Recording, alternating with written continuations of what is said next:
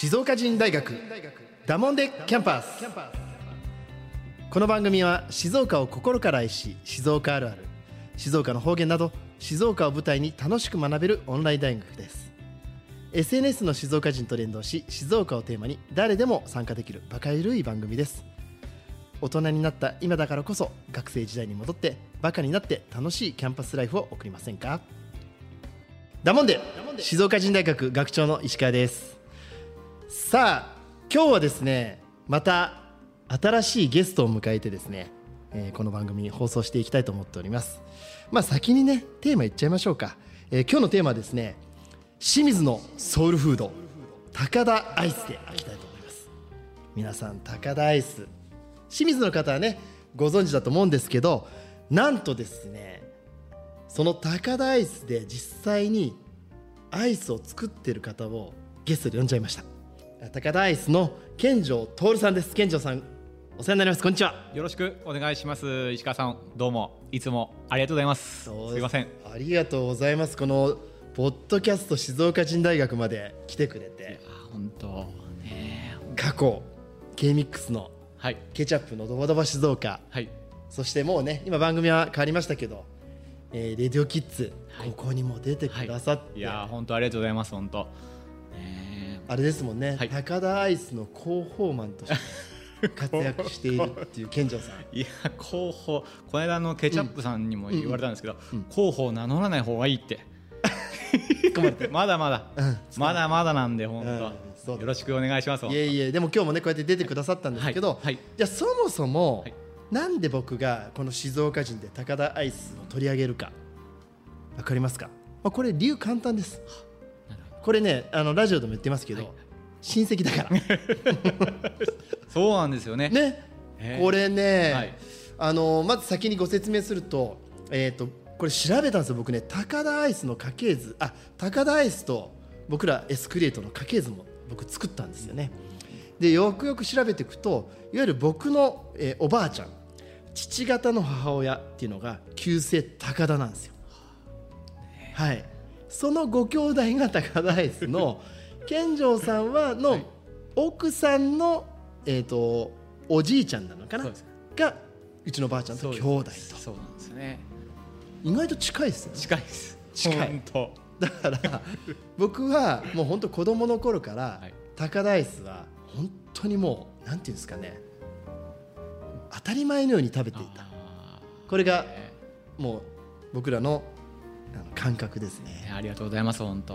ね。ではい。過去この静岡人でも、はい。あの本当にたくさんですね高田アイスのことをあ。取り上げさせていただいたんですよ、はいはい。なので、えー、と今創業これで、えー創業としては77 17年。ですねはい。で店を開いてからは60年ぐらい。60年ぐらい。ですねはい。すごいですよね。ね本当。ねありがとうございます本当お客様がね。ね。ねなんていうんですかね、うん。こう懐かしい味というか、うん。昔から食べてる味をですねあの求めてあのこうやって来てくれると本当ありがたいとありがたいですよね。はい。はいあのー改めてね、えー皆さんにまずね高田市知らない方もいらっしゃるのでご紹介しますと実はあの清水区私たちもともと清水市というね、えー町が、えー平成の大合併で静岡市になってでそして清水区になりました、JR 清水駅を降りていただくと清水駅前銀座商店街というアーケードのね商店街があって、はいこれをずーっと抜けてくると、えー今度は次に清水銀座商店街ってに行くんですが、はい。その間にこれは中央銀座っていうんですそうですよね。ね中央銀座のよね。はい。ここがあるんですけこどこ三つに分かれてます。3つに分かれてるんですはい。ね。そうですそうです。でここにあの東海道線の踏切があって、はい。その踏切の間にあの中央銀座があります。はいここにですねもう本当に僕たちが子供の頃からお世話になった、えーたえー高田さんと、はい。そしてお隣ねはい。武田フルーツそうです。はい。はい、で高田と武田。ありがとうございます。ね。はい。があるじゃないですか、ここが多分あの清水の州。もうこれ僕ら静岡で行く清水の州らにとっては、はい。本当に忘れられない思い出の場所なんです。健二さんもだって清水？そうです。あの、自分も清水出身で、うん。よくあの子供の頃、うん。あの清水銀座に友達と行くとですね、うん。どっちにするかと。あ高田と武田とね。そうですそうです、ん。あのなので僕はですね今こうやって高田アイスこうあのにいるんですが実は武田派だったんです。これはいそうです。これラジオで言ってないいよやいやまあそうです。ねポッドキャストだから言えるよね、本音でね。本音で言えることで、はい。あそこのい。ちごのジュースを飲むのが、はい。えー本当に楽しみで。あーでもたまにこうアイスクリーム、うん。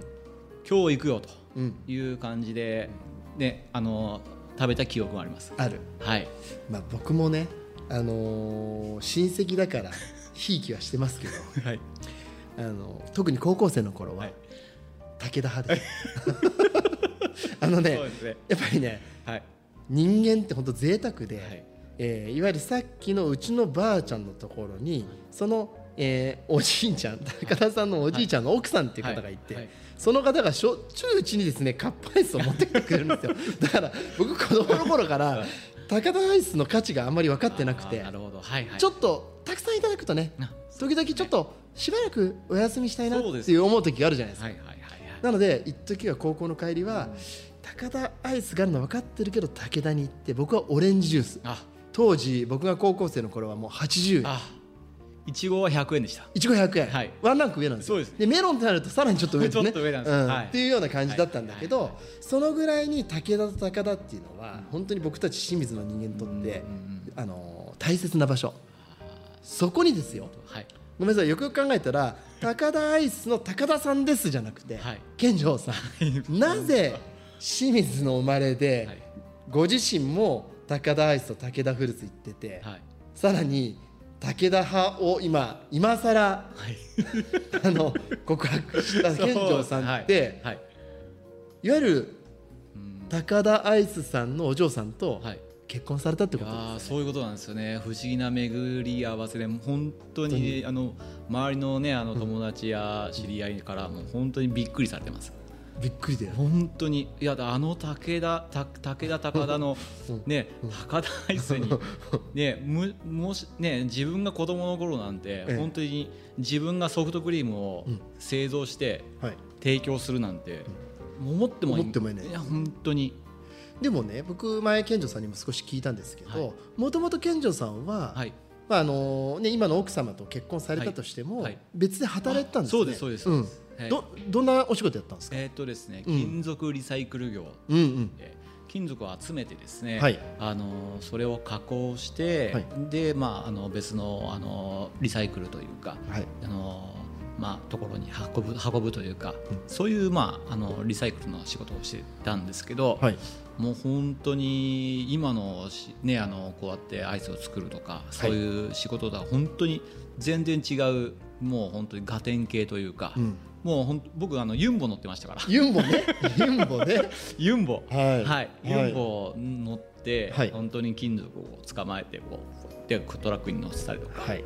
リフトフォークリフト乗ってですね、はい。あの運んだり運んだりとかして本当にあのトラックに乗ってはい。金属運んだりとか、もう本当に全然違う仕事から。やってた。はいそうですそうです。それがなぜ今は僕もねよく行った時にはい。一生懸命アイスとか大判焼きを提供してくれはいはいはい。てるじゃないですか。はいはい。何がきっかけであ高田アイスそうですねあのをやることになったんですか？実はですねあの、弟よおうちの奥さんの弟がいまして、ええ。えー、と高田アイスを静岡ではい。ちょっとやりたいなと。えいうようなことでですね、はい。あのじゃあ清水店どうするのと。っていう話からあのこれあの清水店なの例えばお休みもしくはまあ休、ね、あのその辞めちゃうっていう話どうなんだろうなと。うん。清水の人もしくは清水に帰ってくる人とか、あはい。そういう人にとってどうなんだろうな。自分が小さい頃、はいねあのーまあ、今た その武田派っていうような話になったんですが小さい頃よく食べたものっていうものがなくなってしまうっていうのはちょっと、ね、あのどうなんだろうなって、ええ。うちの奥さんと相談しまして、えまあ、あの清水店はあの自分と自分の奥さんで、あのまあ、やってあの弟弟はまあ静岡でちょっとチャレンジというか、そういうことをしようかっていうことから、はい。あの自分があの武田高高田アイスの方に、えー行くようなことになりました。はいなるほどね。じゃあまあ弟さんにとってはまああの多分弟さんもやっぱり好きでねそうです。高田アイスを継いそうででもチャレンジでこの味を静岡に出すんだと、うんまあ、あの僕ら同じ静岡市なんですけど清水の人間は、はい。あの静岡のことを静岡って言いますからね、はいはい静岡に出すんだという思いではい行った、でもじゃあ本来どうなっちゃうの？元の清水はどうなっちゃうの？これはあのー歴史ある清水の高田アイスを放っておくわけにいかないと。まあそういう感じですね。じゃあもう脱サラして。どうです？はい。やめて。いきなり本当不安でしたけどね。高田アイスやる、はいはい。あーでもじゃあそこまで本気だったんですね健丈さんも、まあそうですね。だからあのーうん。もう本当にこういろいろお店がなくなっていく中で、はい。やっぱ思い出の味っていうのはやっぱ人それぞれあると思うんですが、はい。ねあのーそういうものもやっぱ大事にしていかなきゃならないんじゃないかなっていうようなことで。いいエピソードじゃないですか。だからもし健丈さんが「俺手伝うよ。俺が清水店やるよ」って言わなかったらもしかしたらあそうです。今高田アイスなはないかもしれないです。なかったかも、はいそうですそうです。はいこれは本当にそういうことですよねそうです。